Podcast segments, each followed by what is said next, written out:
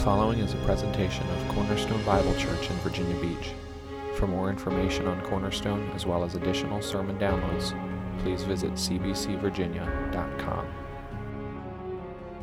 At points along the way this week, I actually kind of felt like um, actually asking to take this time to speak and share with you uh, a week before I leave was probably not a really good idea because I have so many things to do and pack, and we were gone all week. But um, I actually did ask, uh, and I'm glad I did. I, I just asked to be able to actually preach one last time and share with you my heart um, before we leave, and just uh, just give you a chance to to hear uh, from, from, from what we're seeing, and then just a chance to exhort and all of us together as we as we move forward. Uh, you guys are a big part of this, so you're going with us in one sense. But uh, um, yeah, just it's it's uh, it's a privilege to be able to share one last time with you. So thanks for that. Looking forward to next week, and uh, in many ways we're we're ready to go. Uh, you know, we've been th- thinking and working, and you all have been praying with us about this, and so we're excited that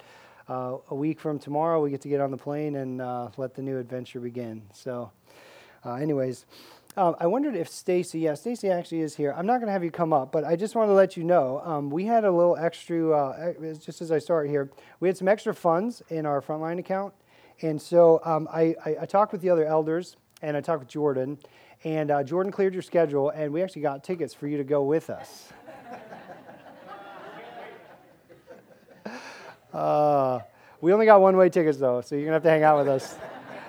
The rest of the elders are going to vote whether to send you, bring you back or not. But okay, if you know anything about us, uh, you know that's a joke. We're praying that Stacy will come and visit sometime, maybe in a while.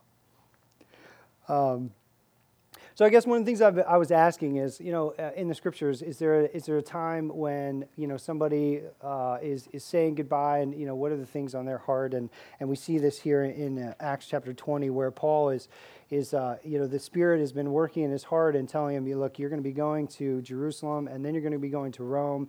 Um, these are the things that that were on Paul's heart, and so I thought like. Uh, this would be an excellent chance for us just to see, you know, what, what that scene looked like and kind of enter into that.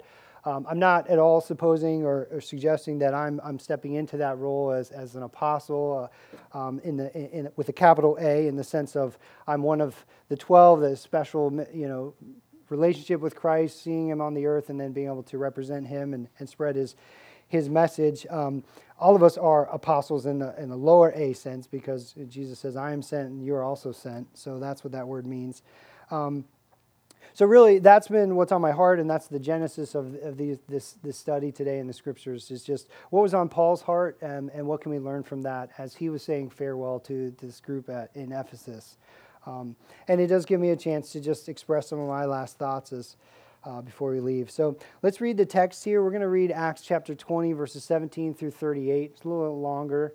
Um, Seth's going to have it up on the screen so you can follow along. But I'm going to read out loud, we'll pray, and then we're going to jump into this text this morning.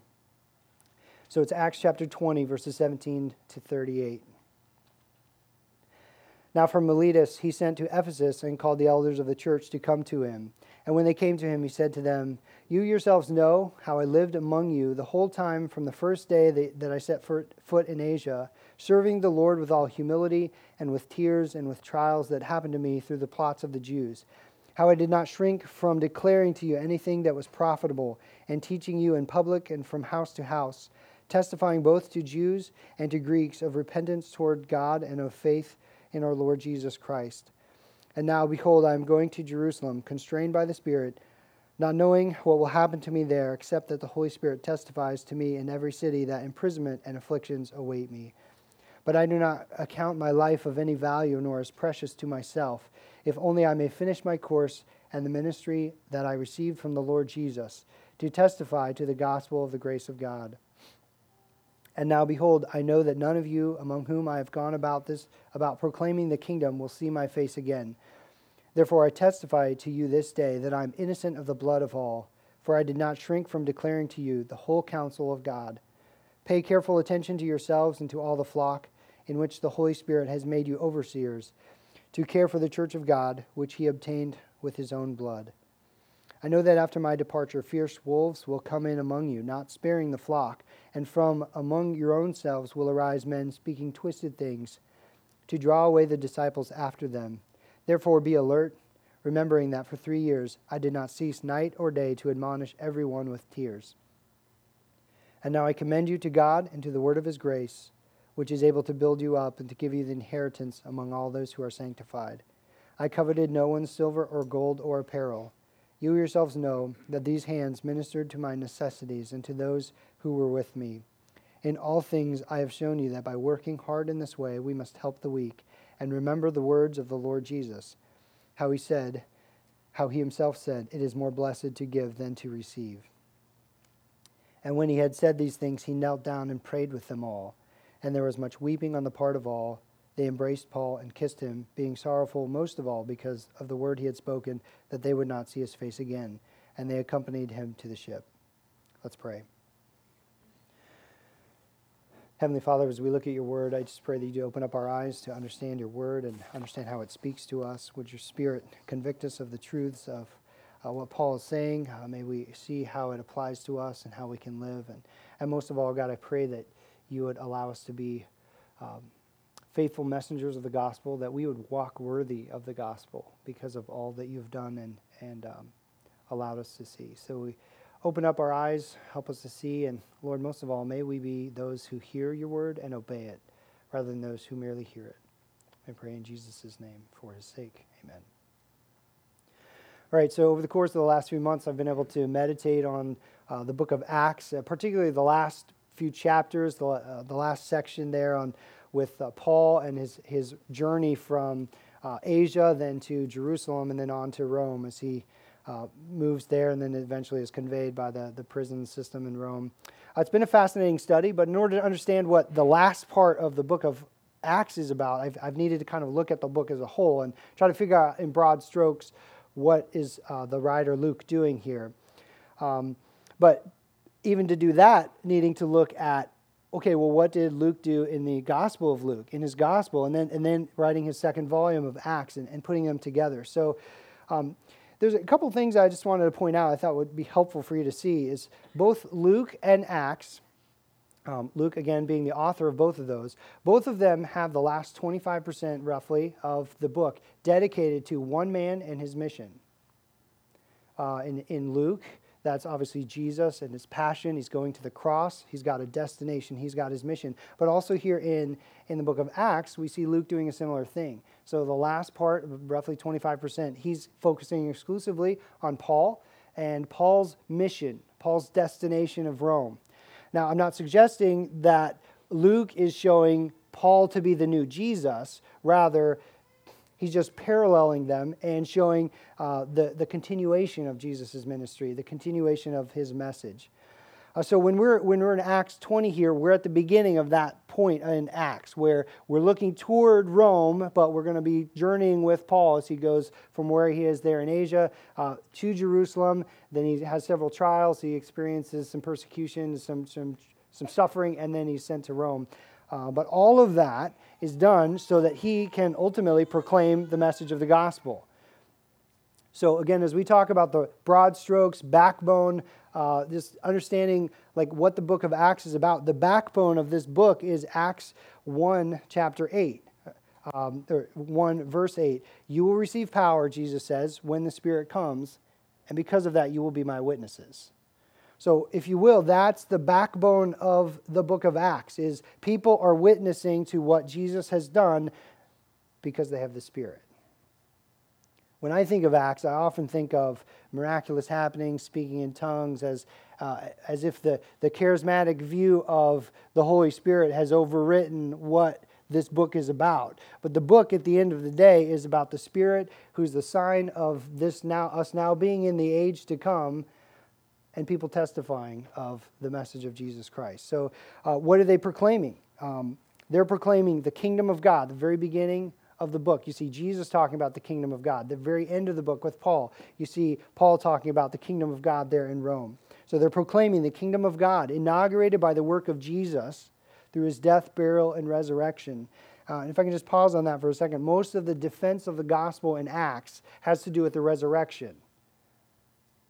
Think about it for a minute. In light of all the things that have been happening, in light of the, the terror attacks and different things, like, what is our hope? Our hope is that a guy raised from the dead, this guy conquered death. That should radically transform. I mean, yeah, there's going to be fear. Uh, pray that I believe this as I go to Indonesia. There's fears there, but there's fears here. But our God, our Jesus, has conquered death. We should not fear. But this is the message they're proclaiming the kingdom of God, inaugurated through Jesus, particularly emphasizing his resurrection and then the Spirit who comes upon his people, marking them out as followers of Jesus um, and gathering them together in a group of called the church uh, as little foretaste of the kingdom to come. Uh, so that's what they're proclaiming here. That's what Acts is proclaiming. Uh, so when we get to the end of this book in, in uh, 19 and 20, where we'll be today, uh, in 19, if you flip back a page, 19, verse 21, you see that Paul was, um, uh, the Spirit was with him. Um, 19, 21. And after these events, this is chapter 19, verse 21. After these events, Paul resolved in the Spirit to pass through Macedonia and Achaia and go to Jerusalem, saying, After I've been there, I must also see Rome. So there's this sense, again, by the Spirit. The Spirit is pushing him forward, compelling him to go to Jerusalem, and he knows his, he's going to end up in Jerusalem. But the, the end is so that he can testify. Um, so here in our context today, in in uh, chapter 20, we see Paul. Um, he's heading. He's in Asia. He's heading back to Jerusalem, but he stops at Miletus, so he, he stays on the coast.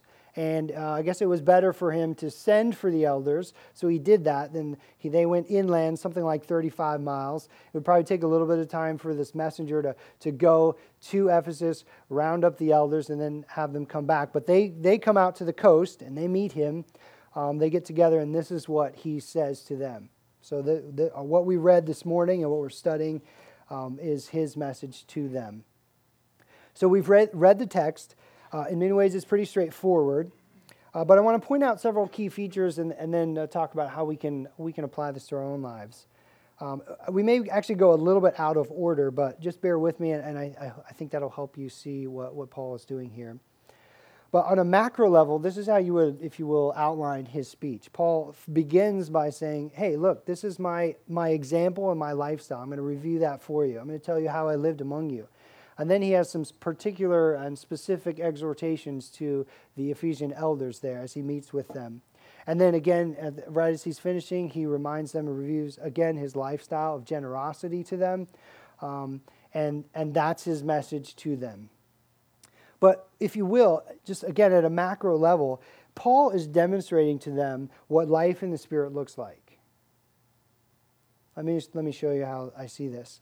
Um, note the dependence and obedience on the Spirit, uh, verses 22 and 23 in chapter 20. Um, 22, he says he's going to Jerusalem and he's constrained by the Spirit. In one sense, he's, he says, I don't know, but I do know. Not knowing, knowing that tribulations are coming. He doesn't know exactly what's happening, but he does know that um, he will have imprisonment and afflictions there in 23. Um, uh, just a note here again this is a, this could be a whole message but you know paul does not uh, shrink back from the suffering that this lifestyle entails he knows that that's a part of being a disciple and a follower of jesus um, look at verse 24. Uh, the, the ESV here says, Do not count my life as value or precious uh, to myself. The, the, uh, if literally you want to translate it, would be like, I don't count my life worth a word. Uh, as long as I can do this, as long as I can fulfill this ministry. Um, but that's what the Spirit is doing in him. Do you see that? That's not something that's just natural to Paul. That's the Spirit working in his heart. For him to be able to say, I don't care about my life as long as I'm fulfilling the ministry to proclaim the gospel. Again, we looked at uh, chapter 19, verse 21, but that's kind of the background of what we're seeing today is his dependence on the Spirit and following the Spirit's direction in verses 19, chapter 19, verse 21, to, to go to Jerusalem, to go knowing that he'll go to Rome, um, and knowing that there will be sufferings and tribulation but there's also going to be an opportunity for proclamation. So he goes. So, also, then, in that vein, in the vein of um, Paul here f- fulfilling Acts 1, chapter 8, that the Spirit comes upon him and then he's going to be a, be a witness. Look at how Paul describes his ministry. Look at what he, the words he uses here. Paul recognizes that his ministry is about proclamation, again, because of the Spirit. This is what the Spirit is doing. Look in verse 20, he uses the word to announce. He said, I did not shrink back from announcing to you what was profitable. In verse 20, he's saying, and teaching, to teach you publicly and from house to house. In verse 21, he uses the word witnessing or testifying, whichever one you want to use there, but the idea of just providing a, a testimony or, or, providing a witness like this is what's happened to me. This is what i've seen but but he's doing this to the jews and to the gentiles. And the, he sums up his message by saying it's a message of repentance towards god and faith in jesus christ our lord or our master in verse 24, he says, to testify or witness again to the gospel of the grace of God. In verse 25, he says, proclaiming, that's the word he uses. Among those uh, who I went around proclaiming the kingdom, none will see my face again. Verse 26, he's witnessing witnessing to you all that I'm clean of the blood of all. I'm not guilty. But why is he not guilty of anyone's blood? Why does he have a clear conscience? Is another way of saying it. Why? Because in verse 27, he's announcing again. I did not shrink back from announcing to you all the will of God. Uh, notice verse 27 and verse 20. They're actually ide- almost identical in the Greek. Um, I did not shrink back from announcing to you in verse 20, it's what was profitable. Excuse me. And then verse 27, uh, all the will of God. So uh, again, he's just, he's announcing, he's proclaiming. This is what his ministry is all about speaking to people in various forms and ways so that they hear. And then in verse 31 there, admonishing them, warning everyone. Um, with even with tears, emotionally invested to make sure that they hear the message and they respond. But this is the, me- the ministry that he has, that he wants to fulfill. And don't lose sight of the fact that that's because of the Spirit in him. That's what the Spirit is driving him to do. So that's a little bit, that's the review of, of his life as he's re- sharing it with them. He's reviewing that. And then he gets to a specific exhortation here to the elders. Now, again, this is to the elders of the church. So there's a few elders here, uh, elders of this church. Um, particularly would be for you, but it's also for all of us. So listen to what he says. In verse 28, he says, Pay careful attention, not only to yourselves, but also to the flock. Uh, so that you might, ESV has to care for the church of God, uh, or literally to shepherd the church of God, and all that entails of feeding and caring and strengthening. If you will, uh, Paul in gives kind of two exhortations here. They actually sound very, you could almost write pay attention, pay attention, or be careful, be alert, however you want to say it. But there's kind of two uh, commands here to these elders. And one, if you want, you could say this is kind of the viewed positively like uh, care for, feed, strengthen the flock. And then negatively, then there in verses 29 to, to 31, he's saying, be alert, watch out, protect and guard the flock. So that's more of the negatively side, negative side of things. So positively, shepherd the church, feed them, care for them. Negatively, protect them, keep watch, and guard them. Um, again, Paul is not going to guard them. Uh, the, the, the, difficulty that comes, the, the ones who are raised up, even among them, who try to draw people away, are speaking words, and they're using those words to draw people away. So, on the flip side of that, Paul is saying, do this, keep watch, guard the flock, defend them by speaking the gospel. You know, that will involve other things as well, but primarily it's speak truth. Speak truth to these people, help them know what is true. And then in verse 32 here, Paul says, I commend you to God and to the word or the, the message of his grace, um, which is able to build you up and to give you your inheritance among the saints or those who are sanctified.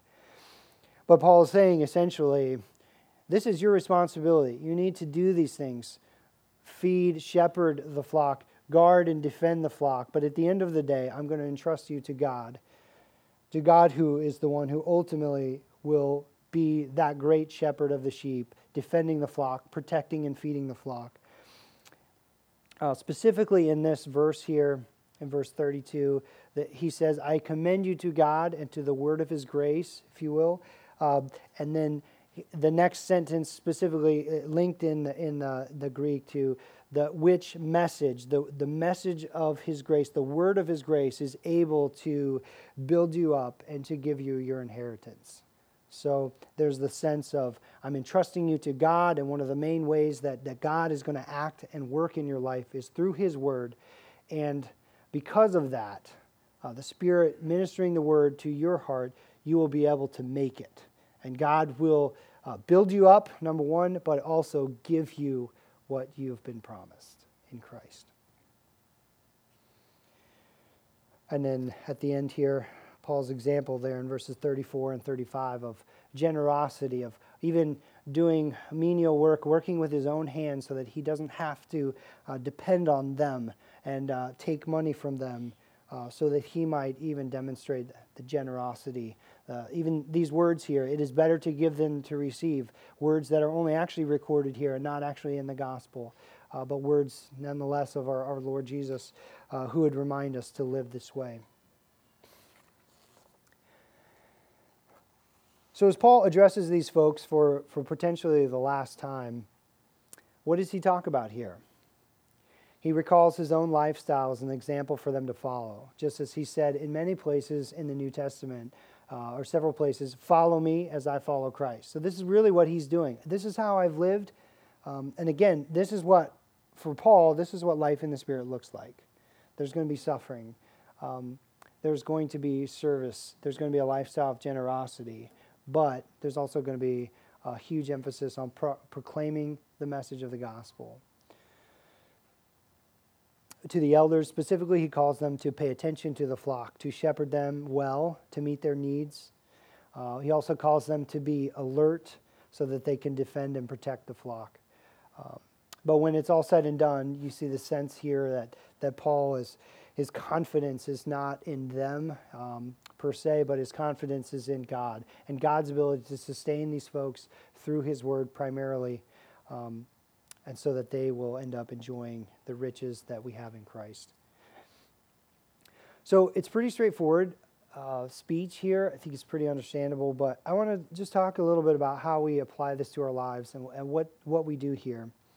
Um, let me spell out some things that I, that I think will be useful for us as a body. I, am actually going to work maybe a little bit backwards from, from the way we looked at it, but I think you'll see that that's helpful. But um, I could preach a whole message here on suffering and how that's part of what our lifestyle entails as we are followers of Christ. That's just part and parcel for, for what we are getting into. Um, our Lord suffered, and we will suffer as well. Uh, so we embrace that. The Spirit will provide for us and protect us. Uh, one of the one of the cool things that, that I even see as in this study is, is the connection between uh, the book of Luke and Acts. So many times in Luke, we have Jesus telling his disciples, this is what's going to happen when you face uh, persecution and suffering. And then in the book of Acts, we see that is fulfilled in many places, that, that the Spirit will give you words to say when you're dragged before the synagogue. And we see that take place in Acts. Um, so I, I'm, I really can't, I'm not going to address the suffering piece other than to say um, suffering gives us uh, a greater desire for the kingdom to be established, for God's will to be done, uh, and for the king himself. But one of the other questions I have that, to ask uh, is how can we make it over the next three years? So we're going to Indonesia, um, and we, we need to make it. We need to survive. Um, we need, you all need to make it over the next three years too. Like each one of us, just because we're going to Indonesia does not mean that we are the only ones who are going to be facing spiritual attacks, that we're going to be facing spiritual peril. Um, all of us in this room are going to be facing that. So, how are we going to make it for three years and beyond? Um, how are we going to, again, we, we see, you know, God and the word of his grace is able to build us up and give us that inheritance. So, what practically can we do to see that make um, work itself out? I think the first thing I'd say, and again, this is why I'm going backwards, but um, pay attention to each other and care for one another. So this is addressed to the elders specifically, but we all know that as we read this, that there's direct application for us as well. Uh, that yeah, we're not all pastors and shepherds um, and elders, but we are all tasked per Ephesians 4 to do the work of the ministry. So pastors are supposed to equip the saints so that the saints do the work of the ministry. Um, we're not subcontractors who do your work. All of us are tasked with proclaiming the message because we have the Spirit. And so, do the work of the ministry.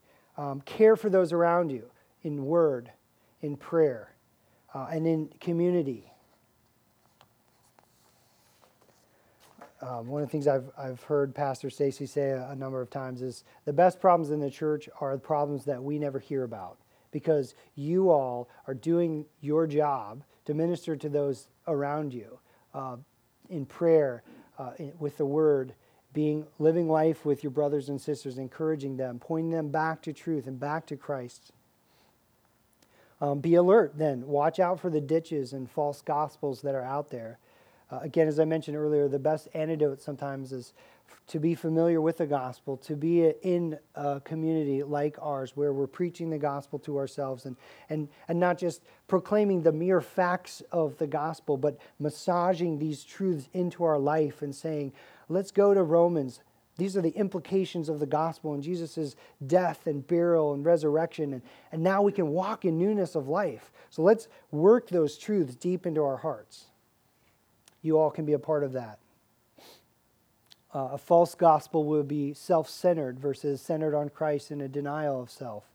A false gospel will be about me or us building our own kingdom as opposed to building God's kingdom. Uh, a false gospel will isolate individuals from the body and create maverick Christians, if you will. Um, the New Testament has nothing of that. And, and I, I, mean, again, I, I, could go on and on. Um, but this is what we do as brothers and sisters in Christ. We have a responsibility one to another to watch out not only for our own souls, but those souls around us. God has put you here. God has put you in a specific place in a specific time to be a part of that specific body. Uh, do your part, fulfill your responsibility. Pray for each other. So then ultimately, as I mentioned a couple times here, look to our to God for your security in this if we're going to make it over the next three years, we're going to do our part, but God is going to be faithful and more faithful than we are to do his part. So our confidence is in God. Uh, my confidence in going to Indonesia and knowing that I can make it and I can survive spiritually and even thrive spiritually in the midst of challenges and stresses and pressures is that God is my confidence. He, I need to pray for one another. God's going to use the body uh, that's going to be one of the tools he uses. Uh, we need to be in the Word. I need to be in the Word personally if I'm going to make it. Uh, but the end of this, at the end of the day, God is the one who's going to be accomplishing this, using through the Spirit the Word uh, to build us up and to give us our inheritance. So when we talk about Paul and this farewell speech, what I want what I want to do just in the last few minutes that we're together is, is I want to take uh, take, a, take our lens and, and back it up just a little bit so that when we see Paul giving this speech to the Ephesians, we don't just see this random event, nor do we even, if we back it up and look at what's happening in this last part of the, the book of Acts, uh, and just see, if you will, like a travel log of Paul. Like, hey, this is cool, like blog that he did while he was doing these things. Luke is concerned about Paul, but not for Paul's sake. Okay? So Paul is the tip of the iceberg. Paul, Paul is just representative of what God is doing through his people who have been filled by the Spirit and now are proclaiming the news of Jesus' death, burial, and resurrection. So don't miss that. In all these little details, this well, the trip to here and the, the trial here, and then the trial here, and then this frustration, and now he's here. Don't forget and don't miss the fact that what Luke is trying to demonstrate is God is at work cosmically here through the church. As I said earlier, some guy just raised from the dead. Like, that's a big deal. That, that should, even now, even today, we've probably been believers a long time, that should shatter our worldview and say, wow, somebody conquered death. I'm following that guy but it changes what we see. So we want to we want to see the big picture of what's happening here in Acts and how the gospel of the grace of God is just blowing doors off geopolitical lines and ethnic distinctions and creating this people of God that are coming together by the Spirit, joined in worship to the Son Jesus, and they're all pointing towards the kingdom of God that's sort of here, not fully here, but is coming. Okay? So when we talk about even church and what we're doing here on a Sunday, don't think of it as a Virginia Beach thing or, oh, yeah, we have local chapters like a lot of other places. No, God is acting at a cosmic level and He's still doing it. Okay? So, what we see in Acts is that God is working on this huge level to establish His kingdom and bring it, and we're a part of that. And God's got more people to be a part of that, whether it's here in Virginia Beach, in San Diego, or in Indonesia, or in the Middle East. That's what God is doing in the world today. Okay, don't worry about the political scene. Don't worry about the terrorism. Think about what God is doing to establish his kingdom by proclaiming the message of Jesus Christ. This is much bigger than you or me. Don't you dare emasculate the gospel by saying, yeah, it's just like, yeah, Jesus saved me from my sins. Now I can go do whatever I want. Keep living life as usual got my insurance. That's not at all what Jesus is about here. And that's not at all what Paul is seeing and doing and representing. So, this is our story. And what I'm, my challenge to you today is um, we, have seen some specifics that Paul has, has given to us in his speech, but, but as, we, as we back up, this is the story. This is what God is doing on, the, on earth right now as he's waiting to, to establish his kingdom at the right time. So our task is to get lost in this story, lose yourself in this story. And that's what I see happening in Paul's life. Paul can say, I don't even count my, my life to be worth a word because I want to be a part of this. But he's, again, the Spirit has taught him these truths and has made him a witness because he's lost in this. So get lost in this story. Let this story be the story that consumes your thinking. Let this be what compels you to live in a certain way, to do certain things, so that we can put ourselves out there, put ourselves where people are, so that we have an opportunity to proclaim this message, to demonstrate with our lives the reality of this message in our lives. So, what's the alternative, though? The alternative is to get lost in our own story. It's going to, that's going to look a lot of different ways. That, that's going to look, take a lot of different shapes. Um, it, may be, it may look like getting lost in the minutiae of, of managing our own money and our own assets or managing our own stuff.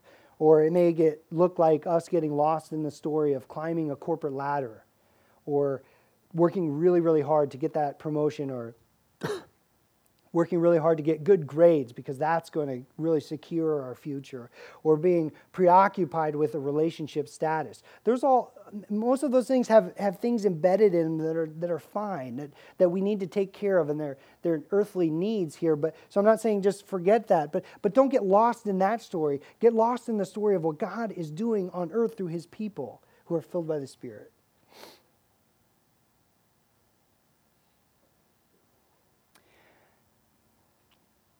I think one of our, our challenges in um, you know, middle class America is just that we have so many resources, relatively speaking, that we can find a way to just consume our lives to death. We're just consumers. Um, the problem is not that we are consumers. This is who God made us to be. The problem is we're consuming the wrong things. So, again, I mention this just because as we get caught up in the story of what Christ is doing and what God is doing on earth, we become radical consumers of Jesus. Anything that Jesus does, anything that Jesus, we, we want to be all in on the Jesus brand, all about what he's doing. And as we are radical consumers of Christ in so many different ways, that's going to lead us to getting lost in, in his story and not in our own. Um, and one of the, the first outworkings of that is that by the Spirit we proclaim this message. Um, we were just discussing this in a community group a couple weeks ago, or a, a town center community group. We were discussing an article in which the guy suggested that you know we've we've started using this terminology. We're sharing the gospel, um, and and the idea, uh, even looking at Paul's words here today, is he's declaring it, he's announcing it, he's proclaiming it, he's testifying, witnessing. So I don't think that language is, is horrible, but, but the idea of sharing is the, is the idea that, well, somebody wants that. Well, they may very well not, but we proclaim it anyways. And that's why Paul can say, I am not guilty of anyone. I have a clear conscience because I've proclaimed this to you. Whether you wanted to hear it or not, you heard it from my mouth, and you knew what the gospel was. And he didn't shrink back from doing that. So proclaim this message.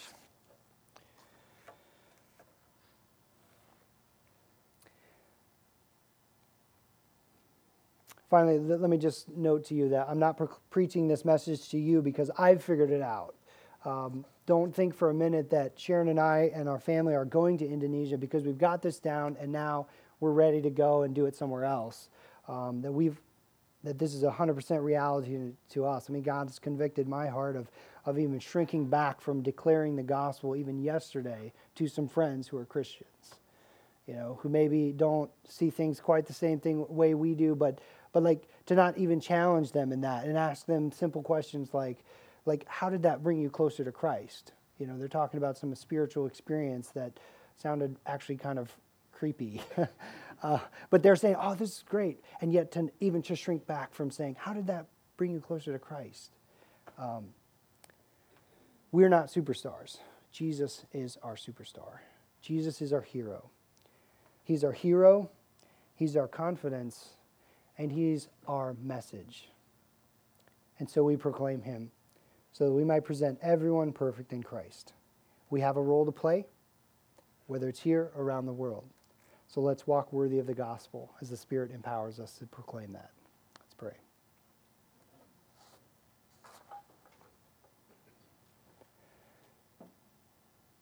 Heavenly Father, I pray, if nothing else, and more than anything else, that you would just give us eyes to see your kingdom, your kingdom advancing,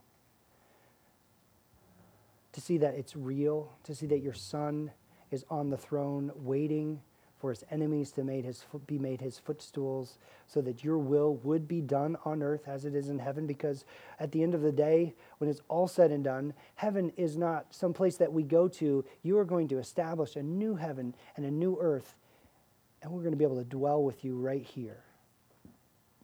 So God gives eyes to see, give us eyes to look up, look beyond our little things, which are real, but we need so much to have a, a, a vision of what you're doing on earth, what you're doing in advancing your kingdom, and how you're at work, because uh, we want to be a part of that. Help us lose ourselves in that story. And we pray that that would be done for your sake, so everyone knows that you are the hero and the superstar. We pray in Jesus' name. Amen.